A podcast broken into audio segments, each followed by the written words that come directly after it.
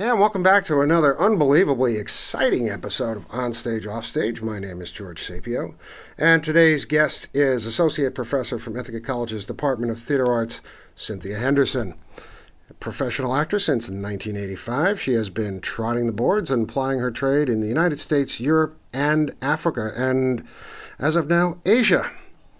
She is the founder of the Performing Arts for Social Change, which is a strategic initiative of the Center for Transformative Action at Cornell University.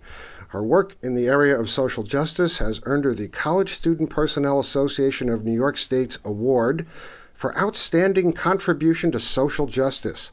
She was also cited at the twenty oh eight New York State Women's Expo as one of the twenty outstanding women you should know in Central New York. In twenty oh three, she was awarded a Fulbright to do research on theater for social development and teach at the University of Yaoundé in Cameroon, Africa. And she just got back from a seven-week jaunt to Beijing, China, where she was working with the Beijing New Oriental School, doing English prep, teaching full English immersion using David Auburn's Pulitzer Prize-winning play, Proof. Her directing credits for Ithaca College include, among others, Plumfield, Iraq, The Exonerated, Burn This, and the Colored Museum. We're very glad to welcome her to On Stage, Off Stage. Hi, how are you? Uh, we're doing great so far. How's yourself? I am getting over the flu, so please forgive my little scratchy voice, but I am great otherwise. I'm running around directing and teaching Zumba and everything else, so. Let's start with, uh, well, let's start with what's current, the work you're directing for Ithaca College for this October. Fires in the Mirror, Crown Heights, Brooklyn, and Other Identities, written by legendary Anna Deavere Smith. Yes. Um, it's a winner of a Drama Logue Award, an Obie Award, Drama Desk Award, nominated for a Pulitzer in ninety-three. I want to get into the subject matter in just a second, but I want to talk about the structure of the play itself. I mean, normally when we start talking about uh, uh, play structure, we think of, you know, the usual uh, equilibrium, exciting incident, right. uh, point of attack, rising action, all the way through to new equilibrium. How does Fires in the Mirror fit that mold, or does it fit that mold? Um, it it doesn't really fit that mold because uh, Fires in the Mirror is a series of interviews.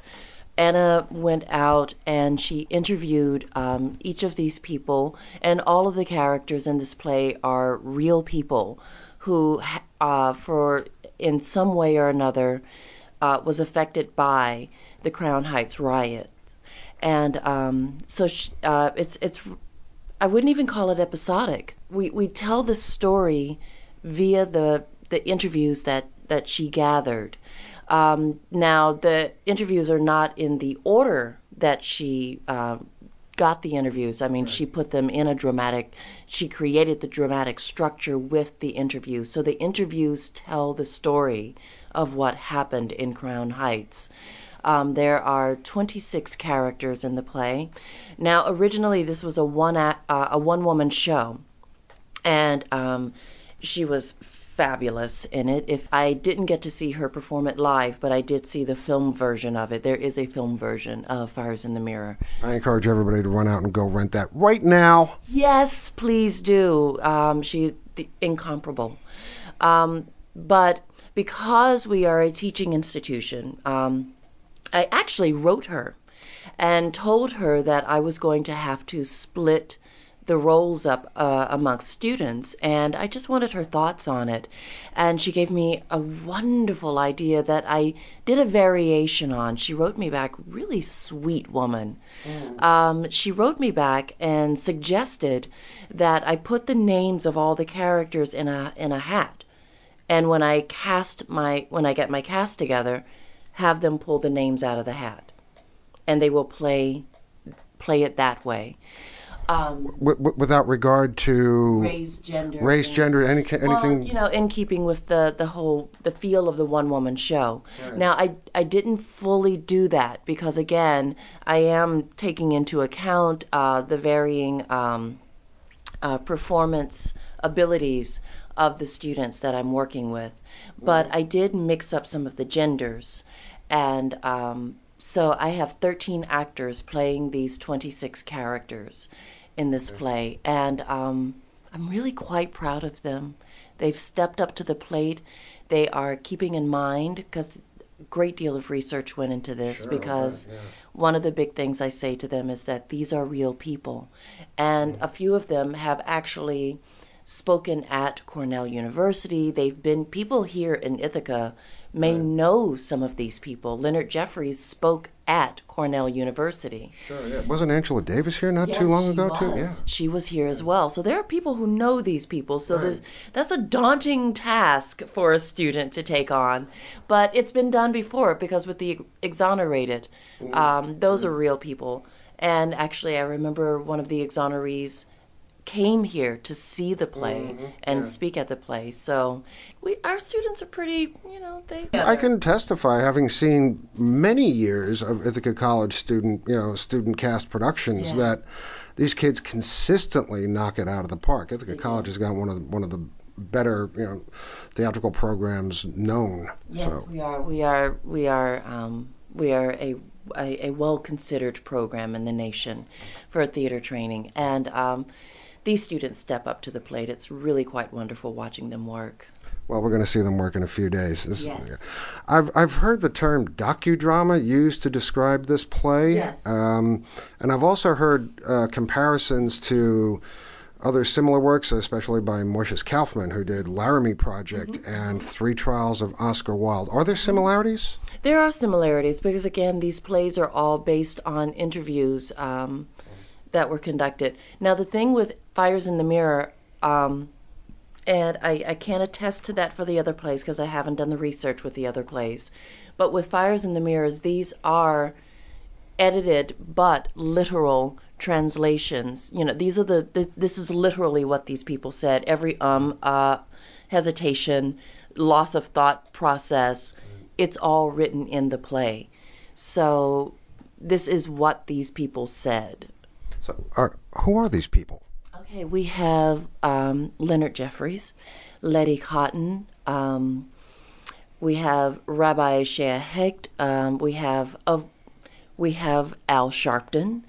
He is... Who's been on the scene for many, many years. Yes, he has. And um, he was actually quite a challenge for the young man playing him, because you have to be careful. You don't want to turn the characters into a caricature. Sure, and in yeah. some ways, uh, Al Sharpton has turned himself yeah. into a character. Yes. So it's like, how do we uh, approach this with integrity and not make fun of someone who almost makes fun of themselves? Right. So uh, we have Angela Davis, of course. We have Intizaka Shange. Mm. Um, we have some anonymous people, people who did not want to give their names, but they give beautiful, uh, poignant insight into what mm. happened. One is called The Anonymous Young Man One, and he was an eyewitness and was actually arrested for beating up the man that hit the little boy that died. Wow. Um, there's an interview with him. Um, I could go through the whole list if you want me to. It, it's uh, the oh, list okay. is extensive. It as, is an extensive list. It's twenty-six characters. Yeah, and we do hear from the father of the deceased okay. child as well, and Yankel Rosenbaum's brother. So, okay. yeah. yeah, and the beauty of this play is that she she makes a wonderful attempt at, and she and she succeeds at allowing us to hear both sides of the story. So as a director, I don't take sides. Well, yeah. You know, but I, I have a feeling there are members of the audience who will, you know, take a side, because both sides present their arguments with such passion. It's a highly emotional piece. It is. And it's very emotional. It strikes at the very core of emotional responses to a, a tragedy like this, especially yeah. with race relations, which is always a, such always a tender, a horrible subject to get into. Um, so. I want to touch just a little bit more on one of your characters. I mean, Al Sharpton's been around for years. Yes, and he's still around. M S N B C, he's there. Uh, yep. Being Al. Being Al, and being a much thinner version of Al than he was. A much thinner version of Al, yes. So you've got your students who were not born when this happened. Exactly. And you've got to communicate the essence of a character. So you've got these extremely famous people that, mm-hmm. you know, older folks like me, all right, know and have been around for years. How do you get that across? Do you have them do research? Do you do you make them require that they, they watch videos, or, or how do you go about that?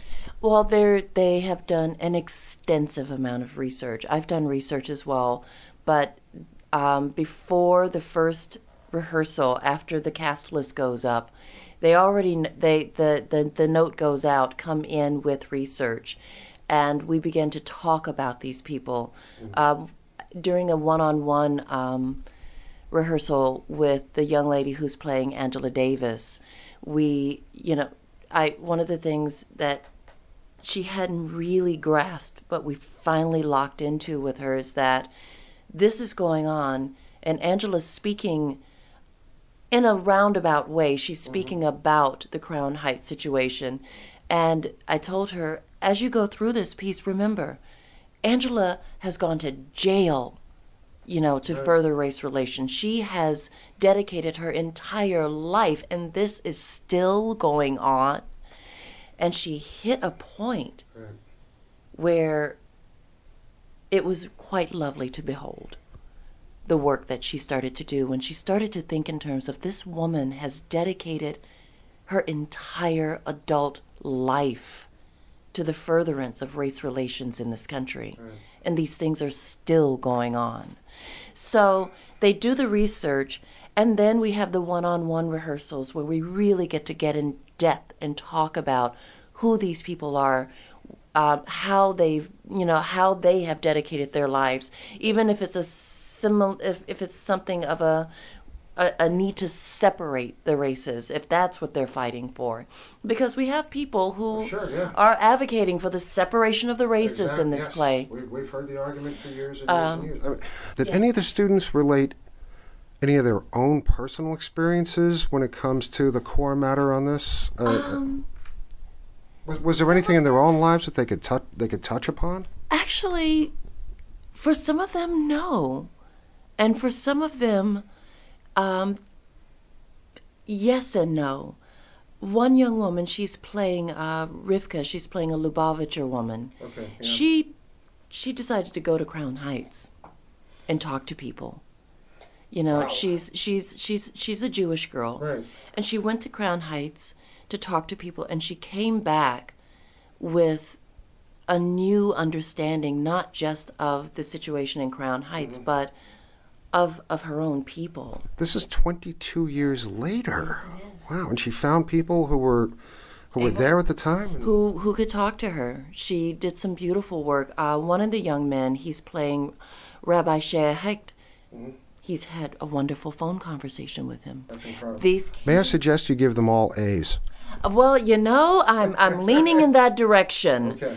Um, but yes, he talked to the rabbi, and he said that, you know, he's a very persuasive man, mm-hmm. but he also, you know, trying to be, you know, a mindful actor, a mindful artist, also recognized things that he left out, things that he didn't say, really? Things that he didn't own, but he also got a sense of how much he cares about his community yeah. as well. Yeah.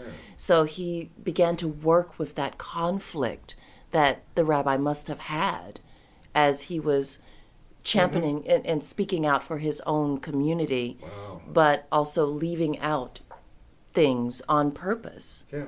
purposefully leaving things out in the way that he spoke to him. So, um, that's a, I mean, that's a conversation I would have loved to have heard. Oh, me too. As long as we're here and we're, we're talking about the rabbi, let's let's segue into into the the background of the play at yes. this particular point. New York City. Yes. August, mm-hmm. nineteen ninety-one. I don't have the weather forecast in front of me, but I grew up in New York, and it I knew was. it had hot. Okay. And as usual, the heat makes you a little bit crazy, yes. a little bit easier to to to, to annoy, to start something. Yep. You got to be careful. Yep. Um, I had just left New York a few, maybe a year before mm. the riot. I was in Germany when okay. the riot occurred, yeah. um, and um, but I had lived in New York, so it, it gets volatile. Sure. I mean, oh, I yeah. lived in um, I lived in Bay Ridge, Brooklyn, mm-hmm. um, and so I I actually I, I know what a lot of that is about. My, my interactions, though, were with the Brooklyn Italian community and the African American community, right, and the La- Latino community, and the the issues, you know, going back and forth there, right, and the yeah. and the conflicts people were having there. I remember walking down the street. Um, I had been dating this Brooklyn Italian, and another young man. I won't. Uh, we'll call him Bango. That's what, okay. you know, we'll just call him Bango. That's Bango, what they called him. Good, yeah. You know, that was his nickname, Bango. And he's a friend of the guy I was with.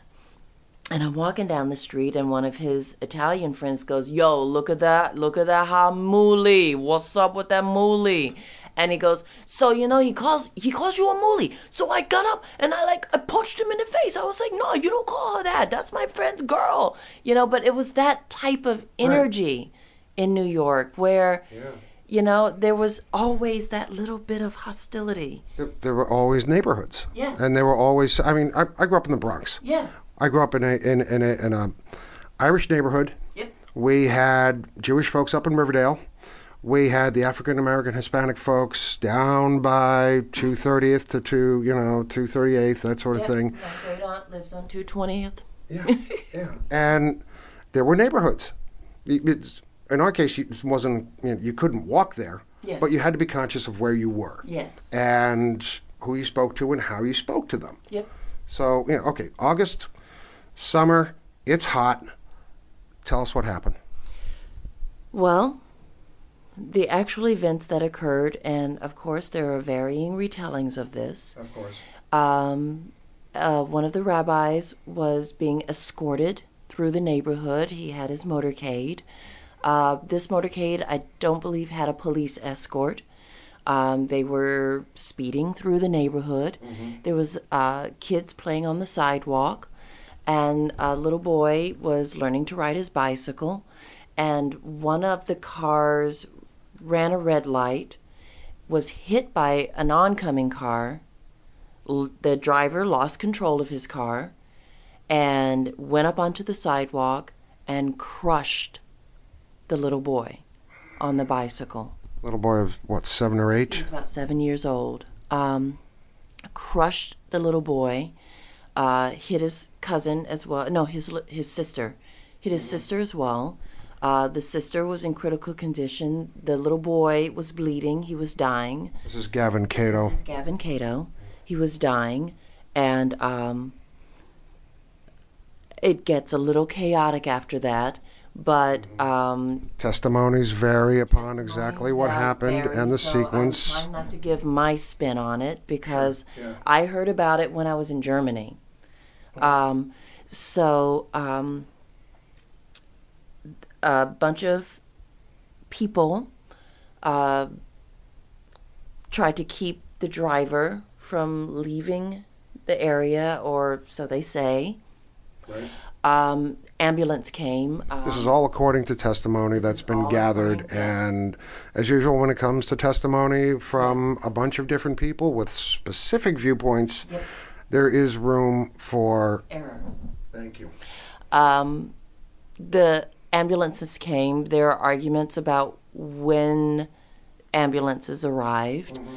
Uh, some say the city ambulance got there first, but didn't have the proper equipment. Some say the city ambulance didn't arrive until after the private Hasidic ambulance arrived. They said upon the arrival of the Hasidic ambulance, which was properly equi- equipped, uh, they did not take care of the little boy. They took care of the driver. They deliberately pi- bypassed a critically injured child in favor... Who was bleeding out on the street. Who was... In... He was bleeding out on the street. Um, testimonies state that the Hasidic ambulance did not assist the little boy. They assisted the driver.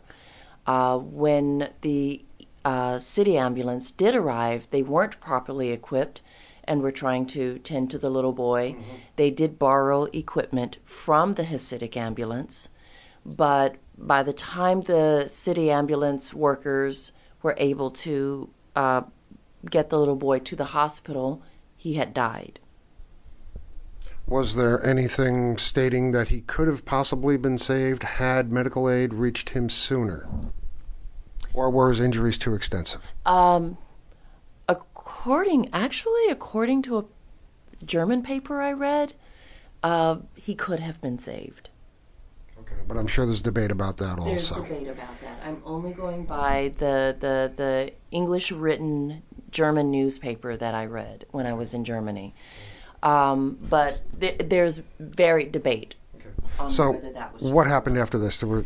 After that, um, the Hasidic ambulance did get the uh, driver who had been beaten up, they say, by passersby, and uh, the people in the neighborhood said that he had sustained his injuries from the accident, not from them. Uh, a couple of people were arrested. Now, after that, when the little boy died, this it erupted. It's August. It's sure, hot. Sure. And people are angry. And this tension had been brewing between these two communities for years. So there was a history of... There was a history. There was the, uh, the African-American and uh, Caribbean-American community feeling that, you know, uh, uh, preferential treatment was given mm-hmm. to the Hasidic yeah. community, and things weren't always equitable in the neighborhood, so there was always sort of this level of resentment. And um, when the when when Gavin Cato died, it erupted. Every, every, every, everything went crazy. Everything went crazy. How, how, how many days did this last? This lasted uh, over the course of at least three days. Were there any other casualties? Yes, there was. Um, and this was massively unfortunate because... There was a young man who had nothing to do with any of this. He was a visiting scholar from Australia, mm-hmm. uh, but he's Jewish. And this was during the rioting. Right. And he was attacked by a group of uh, a, a, a, a group of rioters, right. and they stabbed and killed him. He was taken to the hospital. He didn't die on the scene. He right. was taken to the hospital. He he doesn't he didn't even live in the neighborhood. He he he. He was completely innocent. Had nothing whatsoever to yeah. do with it, and he just what stood out, I guess, or was wrong in the wrong place, place wrong, wrong time, time. Yeah. And it was horrible. And unfortunately, we have a history of that in this country. I I have a former classmate when I was oh. in high school, nineteen eighty-four, who was lynched by the K K K. Wrong place, wrong time. He didn't do anything. We have an unfortunate history of that in this country. We do have an extremely unfortunate history of that in this country. And in certain sections of the country, it goes beyond history and becomes doctrine. Yeah. And it's it's a sad, sad um, aspect of, uh, of of our situation at this partic- mm-hmm. particular point. Well, some say that this, this incident, and um, at that time, Mayor David Dinkins was accused of mishandling the situation. Um, yeah, this was probably his undoing as mayor. Yeah, that's that's generally yeah. the uh, uh, the considered opinion is that it cost him his reelection. Yes, it did, and it's that's another unfortunate. He was the first African American mayor right. ever elected in the city of New York, exactly, and he has been the last African American mayor ever elected in the city of New York. Well, now that we've got an African-American president, I think we're probably going to have a couple more African-American mayors. That'd be kind of nice. Yeah. Yeah, yeah, I agree. A couple of Latinos and Asian Americans. Let's round this out. Why not? Why not? New York City it's, is the melting pot, isn't it? Well, it should reflect the rest of the city. That would be nice, you know, and I would say that for the rest of the country as I, well. I would agree with you on yeah. that. Okay, so Anna Deavere Smith walks into this. Brilliant woman. Question. No, I'm sorry. Well, this is a little outburst. I was a little little moment of outburst because I just have I have I have artistic crush on her. Totally understandable. So she walks in and she starts interviewing everybody from uh, people who were there, politicians, writers, religious leaders, intellectuals, mm-hmm. and she puts together Fires in the Mirror. Yes. Um, her, well, she quotes. My sense is that American character lives not in one place or the other, but in the gaps between the places, mm-hmm. and in our struggle to be together in our differences. And this is immediately applicable to Fires in the Mirror. Yes, um, what what is she, what do you think she means between in the gaps between the places? The things that it's almost like the true meaning of what you're saying doesn't lie in what you actually say. Mm-hmm. It's in what's underneath what you say. Subtext? The subtext, the underlying meaning of what you say, and in between what you say. And not, not, I don't, I don't like to consider them pauses. I call them silences. Silences being an absence of words, mm-hmm. but not an absence of meaning. Absolutely, yeah. And it's one of the things I teach my actors. Yes, you can say a lot of verbiage, but the true meaning lies in how you say it, what's underneath the saying, what your exper- what the experiences are that compel you to say these things. So I think what she may be talking about is that who we are is not always what's on the surface. It's it's what's underneath. It's what's underneath. Yeah. It's the it's yeah. the energy that goes underneath. Well, I mean, speaking totally as as a theatrical geek and a playwright myself, mm-hmm. it's subtext. Yeah. It's what we try and get across without being obvious. It's the way we conv- convey meaning, the way we convey intention, the way we convey yeah, tactics, structures, yeah. um, strategies, and that sort of thing. Uh, That's one of the reasons communication is breaking down in this country with all the tweeting and the texting and the... Because how do you know what they really mean? You can only do so many smile icons. Exactly. How do you know yeah. what they really mean unless you are... looking in that person's eyes, you are listening to how they say it. You are listening to uh, emotionally the, the, the thought process that goes into what they aren't saying. It kind of goes back to what yeah. when the young man had the the, the phone conversation with the rabbi. Sure, yeah. He said it was what he was leaving out. Could be quite as remarkable as what he leaves in. Mm-hmm. Uh, it, it's a personal belief, and uh, that.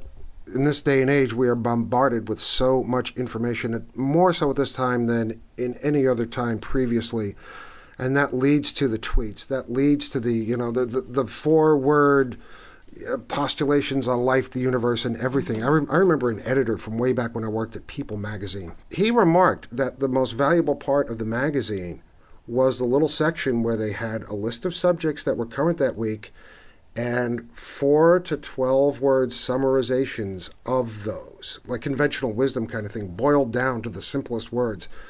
And he basically said, this is the way life is going to move on. We are we are going to ignore details. We are going to get to the, quote, meat crux of the subject. Yeah. And at that point, I felt a chill because... He's right. Yeah, I know. It, but it's we're losing all of the subtext. We're losing all of the human communication. I mean, I'm looking at you, looking at me, we're looking right at each other mm-hmm. at this particular point. Yeah. And I can see the look on your face, you can see the look on my face. Mm-hmm. And our listeners can't, but between you and I, there is an understanding. We we know what each other is saying. We have an understanding. Right. Well, they ought, and, and even your listeners, though, they get a better sense of what's going on just by the way we communicate, um, the, the, the, the banter or the moments where I may pause to consider something. You know, mm-hmm. and, and they, they, they read the meaning into that based on what comes next and how I say it. That's why radio dramas were so successful back in the day. Yeah. Because, again, if you're listening to the full content, so I don't like sound bites. Yeah, they're a little too, little too simplistic for me. Yeah, I don't like sound bites. Yeah. And a lot of people have grown dependent on sound bites. I'd like to hear the whole speech. So would I. But again, these days, life is at such a pace and it's mm-hmm. such a rush, and there's so much information between Facebook and everything else yep. that we tell ourselves we don't have time to read the whole speech. Yeah. Okay. All right. As a director, yes. talking about the nuances of communication, which is one of the essential parts of your job, as a director, urging your students, urging urging your actors to communicate something, not just by words, but by by blocking, facial expression, movement, lack of movement. You've taken on a play which has twenty-six characters. Mm-hmm. Is it difficult for you to differentiate between twenty-six characters? And I bring this up only because of its obvious complexity, but because I saw you do No Child last year, which has sixteen characters. Yeah. And each one was remarkably distinct. I remember whenever you went into a body position, I knew who was coming next. Mm-hmm. When the voice came out, I knew exactly who was talking. How do you take that one woman thing, that, that performance, and dress it upon your students? How do you keep each one of them distinct? Well, I would say because they're already distinct individuals anyway, mm-hmm. the people are. And with the thirteen students, we actually get to flesh them out a little more. And, um, but I, I also liken keeping that spirit of the one-woman show. Mm-hmm. There are times when I have the characters not necessarily interacting with each other, but they face each other. It, and it's almost like two people looking in a mirror. Mm-hmm. And they have to deal with what they've just seen and what happens after that. The next character, what they say, what they do, is influenced by what they may have just heard as that last person was leaving, or what they may have just witnessed as they were leaving the stage and the other person was coming on stage. So it's almost like um, personalities. Mm-hmm. Going past each other and then suddenly picking up something off the other person and addressing. And I told them that the audience is their other scene partner. So they are speaking straight to the audience. But something has just occurred that brings something to their mind. And then they feel a need to share that with the audience and, and, and try to get the audience. It's it's it's a call to action with the audience. What do I want the audience to do? What do I want them to get from what I have to say? And based on what I just heard, well, let me let me let me get you to understand my point of view on this. Right. So it's it's it's these these these people, these personalities. Uh, Sounds like a seamless chain of emotional back and forths. Yes, it is. Yeah. Okay. It is. When you, uh, I, I have to ask this because I, I, I watched you do No Child mm-hmm. last year. Did you ever get confused about which character came next, or what what physicalities you brought and what voices you brought to each of these characters? Did they ever overlap at some point? Uh, they did overlap initially because I would get confused. Am I this person or am I that person right now? Wait a minute, wait, wait, wait. Yeah. And the director and I, Anne Marie Cummings, uh, she's the di- she was the director of the play, but she's also the founder of... Who was our guest last week. Huh? Who was our guest last oh, week. I love yeah. her. She's, she's really quite wonderful. She is. And um, I love the vision for her, for Reader's Theater of mm-hmm. Ithaca. Um, but we worked really well together and um, really tried to use uh, flavors. It was more about the flavor of this person, the flavor mm-hmm. of that person. But I also work with a theory that I teach. I call it the actor's uh, landscape theory. Right. Um, and everybody that we will ever play lives inside of us already. Okay. Um, we are, as um, human beings, we are capable of of of every possible act, every heinous act, every loving act, every every act in between. We embody the full range of human capability yes, in each one of us. In each one of us, we've just we just don't know how to access it anymore through social conditioning. But I. Part of the training that I do is is is I, I consider it re, re helping them relearn how mm-hmm. to access every aspect of themselves. Okay. And so basically when these sixteen characters that I play, they're all they all live inside of me. Mm-hmm. And I figure out who they are based on what the playwright's intention is. And then I tap into those aspects of myself and give them shape, give them form, give them points of view, and over with re- with with rehearsal, sure. as we call it, rehearsal. That's rehearsal. With Hello. rehearsal, um, they become their own distinct individual, and mm. the conversations begin to flow more freely. Um, so you say, um, okay, not not to reduce the complexity of this at all, mm-hmm. but if what I'm hearing, what I'm thinking is, the commonality of the emotions that all of your characters go through is universal. Oh, and yeah. the specifics are what you polish up and sharpen up for each different particular character. Grief is grief. Grief is grief. Joy is joy. Uh, uh, uh, sexual arousal is... Can you tell I'm taking a Meisner course at the moment? Yes, I can. Yeah, there and we go. I, I teach Meisner. And so, yeah, that's okay. that's that's the nut of it. Okay. And um, but the, this show would become a very long show if I if I started to go into... Uh, all of the details of, of the way we explore those those sure. characters. Another show. Yeah, another the, one. The last thing I want to touch on, um, your social justice work. You founded Performing Arts for Social Change. Mm-hmm. Um, as I said, strategic element of the Center for Transformative Action at mm-hmm. Cornell. Mm-hmm. Um, how did that come about? I mean, what, what kind of work do you do, and uh, what have you done? Um, I, I'd actually say I've been doing this since I was a child, in a way. uh, I just didn't think of it that way. But my, my younger brother is mentally challenged, and I didn't like the way he was being taught in school. Mm.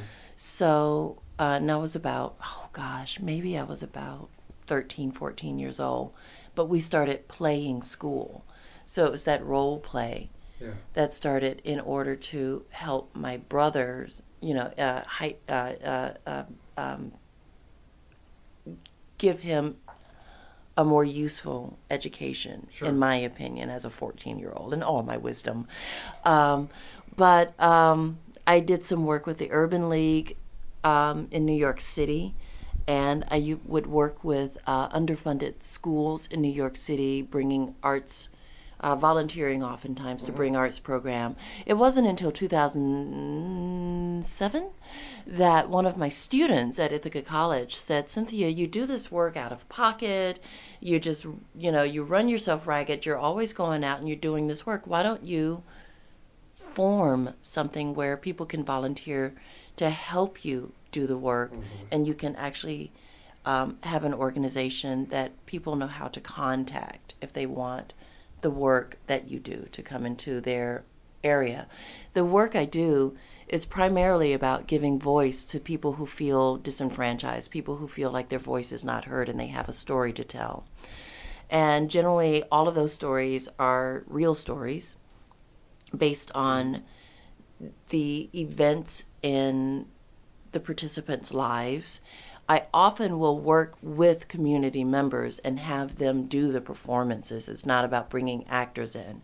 Every now and again, for uh, reasons of anonymity, we will, I will bring actors in, but they will do the interviews, much like Anna Deavere.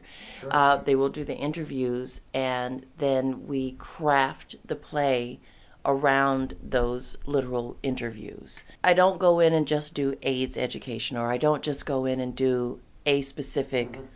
topic. Right. It's whatever that community wants to have to voice. For instance, when I was working with the high school students here in Ithaca when they were going through the racial unrest and they did the lockdown at the high school here, um, mm-hmm. I worked with G A C with some of the students, and that's how we came up with Voice Suspended. And I actually had the students who were going through a lot of these incidents, they performed the piece okay. around the city. Yeah. So for the most part, that's what I do. Um, I did a did some work with a new Roots School here on Clinton Street around women's issues. I, I did a piece with uh, Lehman Alternative School around students with disabilities living in a world that was created for and by the, the able-bodied. Right. So we create these pieces to speak out, and hopefully uh, at least one or two people in the audience will rethink how they view that particular group, yeah. or they will step forward and, and want to get involved with fixing the situation that this group finds themselves in. Okay. So that's the type of work I do with uh, Performing Arts for Social Change. And oftentimes, I, I'm simply contacted by an organization, and we work out the parameters of how to get myself or a group of people together who will work on this project with them. I usually tend to go in, and I'm still very hands-on in the organization. Sure. How would somebody contact you if they were interested in participating or uh, um, working with performing Arts for Social Change? Um, they could send us an email, performing arts for social change at gmail dot com. Yes, that's a long that's a, email no, address. That's okay. It's specific. Or, though. Yes, it is. Or they can go to our website, pa, the number four, sc, uh, dot com, mm-hmm. and uh, hit our um, Contact Us section. Or they can just contact me also at Ithaca College, c henderson at ithaca dot e d u. Excellent. Yeah. Okay, quickly, when is Fires in the Mirror run? How can people get tickets and all good stuff about logistics? Um, they can, oh, okay, the show opens October third and runs through October twelfth. They can go up to Ithaca College or call the Ithaca College Department of Theater Arts um, and either reserve tickets. Right now we're revamping our ticket center, mm-hmm. so we're not taking credit cards right now, so you can either pay cash or write a check. Okay. But you do have to go in person to the box office and pay for your ticket right now. Sounds good. Yes. Runs from the third to the twelfth. Ithaca yes. College uh, is at the Clark Theater? It's in the Clark Theater. I love that theater. Center. Yeah, it's my favorite theater to direct in. I love that space. Excellent.